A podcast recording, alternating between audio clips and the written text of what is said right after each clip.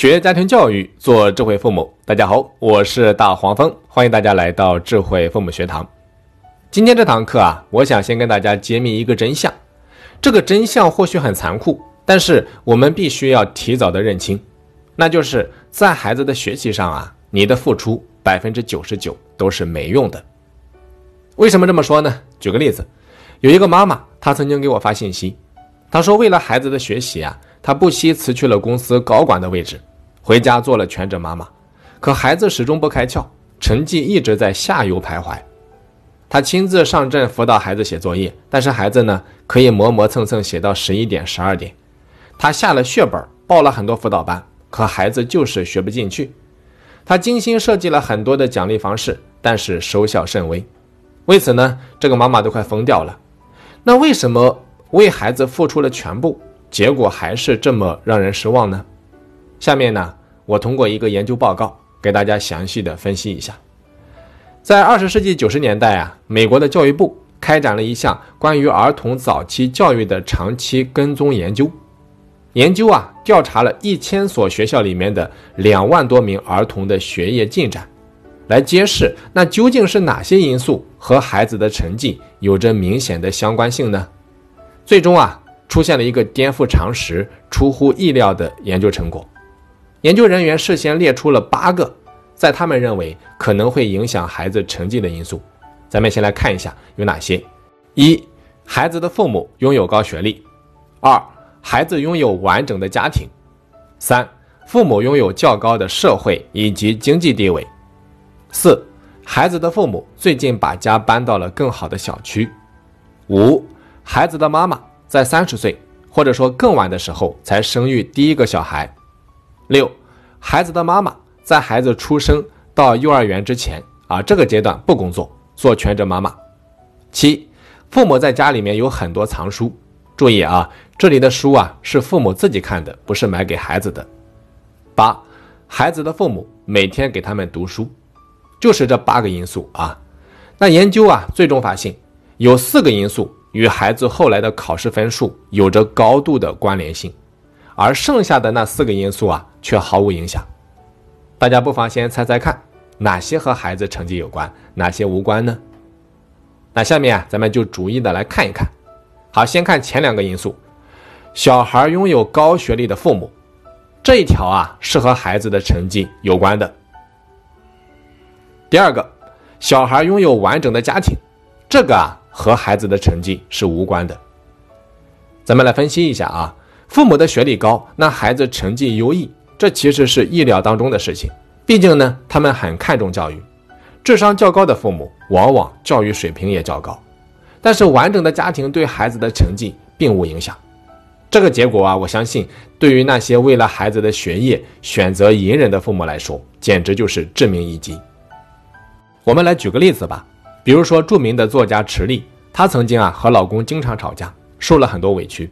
她断定啊自己的婚姻已经失败了，但是为了孩子，她选择了忍耐，和丈夫签订了离婚协议，同事但分居。就这样呢，撑到孩子初中毕业的那一天，她觉得可以跟孩子摊牌了。可是还没有张口，就被女儿打断了。其实我早就知道了，我上初中不久，就在书柜里面看到了你们的协议书。我没有告诉你，是因为你们一定担心我学习分心，担心我像别的孩子那样闹别扭。既然这样，那我就成全你们的苦心吧。你看，原来懂事的孩子在父母面前都已经装了四年的无知。聊天的时候啊，女儿还反过来安慰他：如果婚姻不和谐，离婚对大家都好。后来啊，池莉的女儿考入了伦敦政治经济学院，成了克林顿、曼德拉的校友。你会发现，父母的离婚对孩子的成绩并没有造成什么影响。所以说，为了孩子的学业，努力维持一个完整的家庭，这就成为了很多父母所坚持的偏执。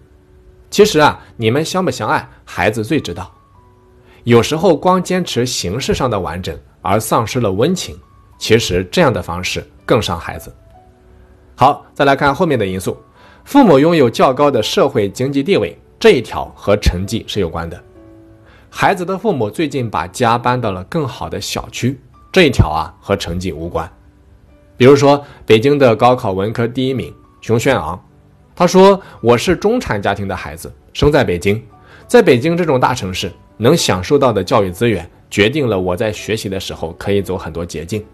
现在的很多状元都是家里厉害又有能力的人，所以你不得不承认，父母拥有较高的社会经济地位，可以影响孩子的学习成绩，可以把一些人远远地甩在身后，而父母的不努力、不上进，可能就会让孩子被别人远远地甩在后面，不止一条街。正如作家王尔多所说：“你不尽力打拼和赚钱，就无法让孩子接受优质的教育。你没有好的学历，就不会提前告诉孩子读书的重要性。你不懂得教育是一个过程，就永远培育不出适应社会的孩子。但是，孩子的成绩却与是否搬入条件较好的小区没有关系。搬到好小区啊，甚至学区房，就能够让孩子成绩更好吗？洗洗睡吧。”这只是你的一厢情愿而已，这就好比换了好鞋子不会让你跳得更高是一样的道理。好，再来看后面的因素，小孩的妈妈在三十岁或者说更晚的时候生第一个孩子，这一条啊和孩子的学习成绩是有关的。孩子的妈妈在孩子出生到幼儿园之前这一段时间做全职妈妈不工作，这一条呢和孩子成绩没有关系。在《魔鬼经济学》这本书里面有这么一段话：，假如说一名妇女啊，在三十岁之后才要第一个孩子，那么这个孩子在学校成绩好的概率就会比较高。这样的母亲往往是想接受高等教育，或者说在事业上有所成就。在咱们中国啊，也是这样的，晚婚晚育的好处我们听过很多，只不过呢，中国晚婚晚育的年龄会比国外要早一些。有研究表明。二十六岁到二十八岁是女性生育的黄金时间，生的孩子也会更健康、更聪明，所生子女的平均智商啊可以达到一百零九点二九。那与此同时呢，母亲在孩子上幼儿园之前都辞职在家不工作，却对孩子成绩毫无帮助，这也真是扎了全职妈妈的心哈。我们牺牲自己，付出一切，竟然对孩子的成绩一点作用都没有。你比如说，武汉的一位爸爸在网上讲述了一段心酸的育儿经历。他说：“自从孩子出生，我妻子啊就辞职在家专心带孩子。在我的记忆当中，儿子从小学三年级就开始，就被妈妈逼着上各种培优班，从来没有过周末。六年来啊，妻子把他送进的培优班不下三十个。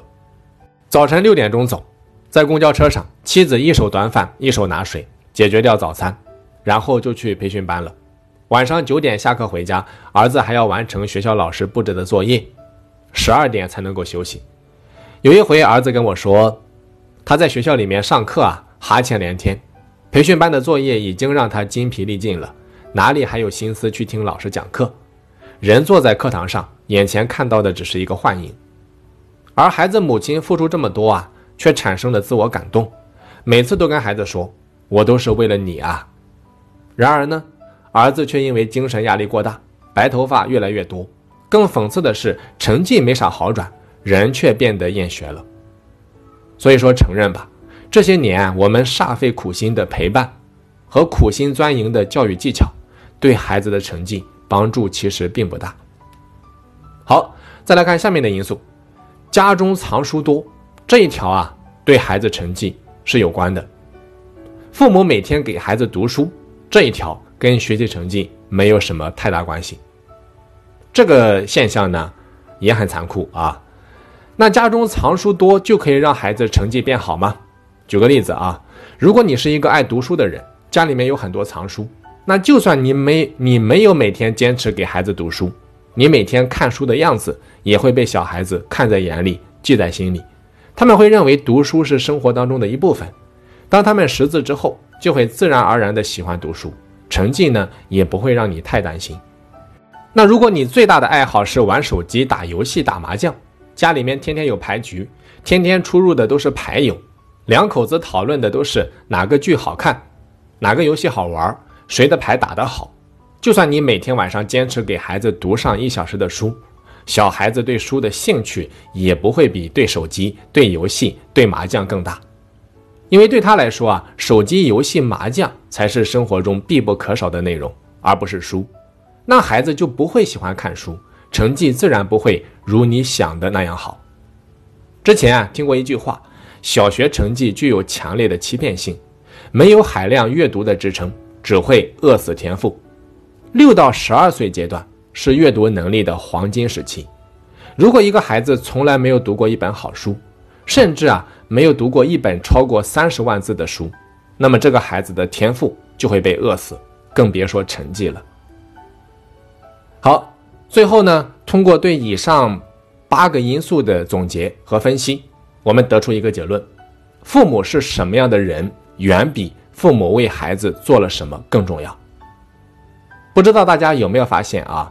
不管是父母的学历、经济社会地位、家中藏书的多少，还是母亲的生育年龄，说的呀，全部都是父母本身的特点。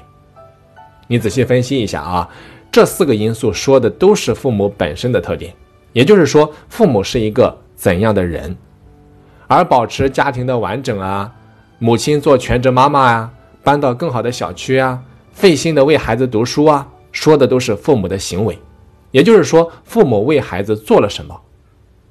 而以上的全部的事实研究表明，父母是一个什么样的人，远比父母为孩子做了什么更重要。这个结论的意义啊，远比看上去深刻的多。所以说，与其为了孩子学会在婚姻里面隐忍，不妨呢解脱自己，也解脱孩子；与其为了孩子的成绩殚精竭虑。不妨审视一下自己，是否在孩子身上压住、倾注了全部的心血，而放弃了自我的成长和追求。与其啊逼着孩子看书、监督孩子写作业，不妨呢先逼自己一把，以身作则，用环境影响孩子。请你记住，还是那句老话：育儿先育己，要不然你的付出百分之九十九都是没用的。今天这堂课可以说对大家的认知会产生新的冲击。希望大家能够好好领悟，然后努力做一个更好的自己。在课程最后，快速的跟大家公布一个好消息：我们的夏令营的招生还在继续。今年夏令营解决三大问题：一是孩子学习能力的问题，二是孩子学习动力的问题，三是孩子的沟通表达能力的训练。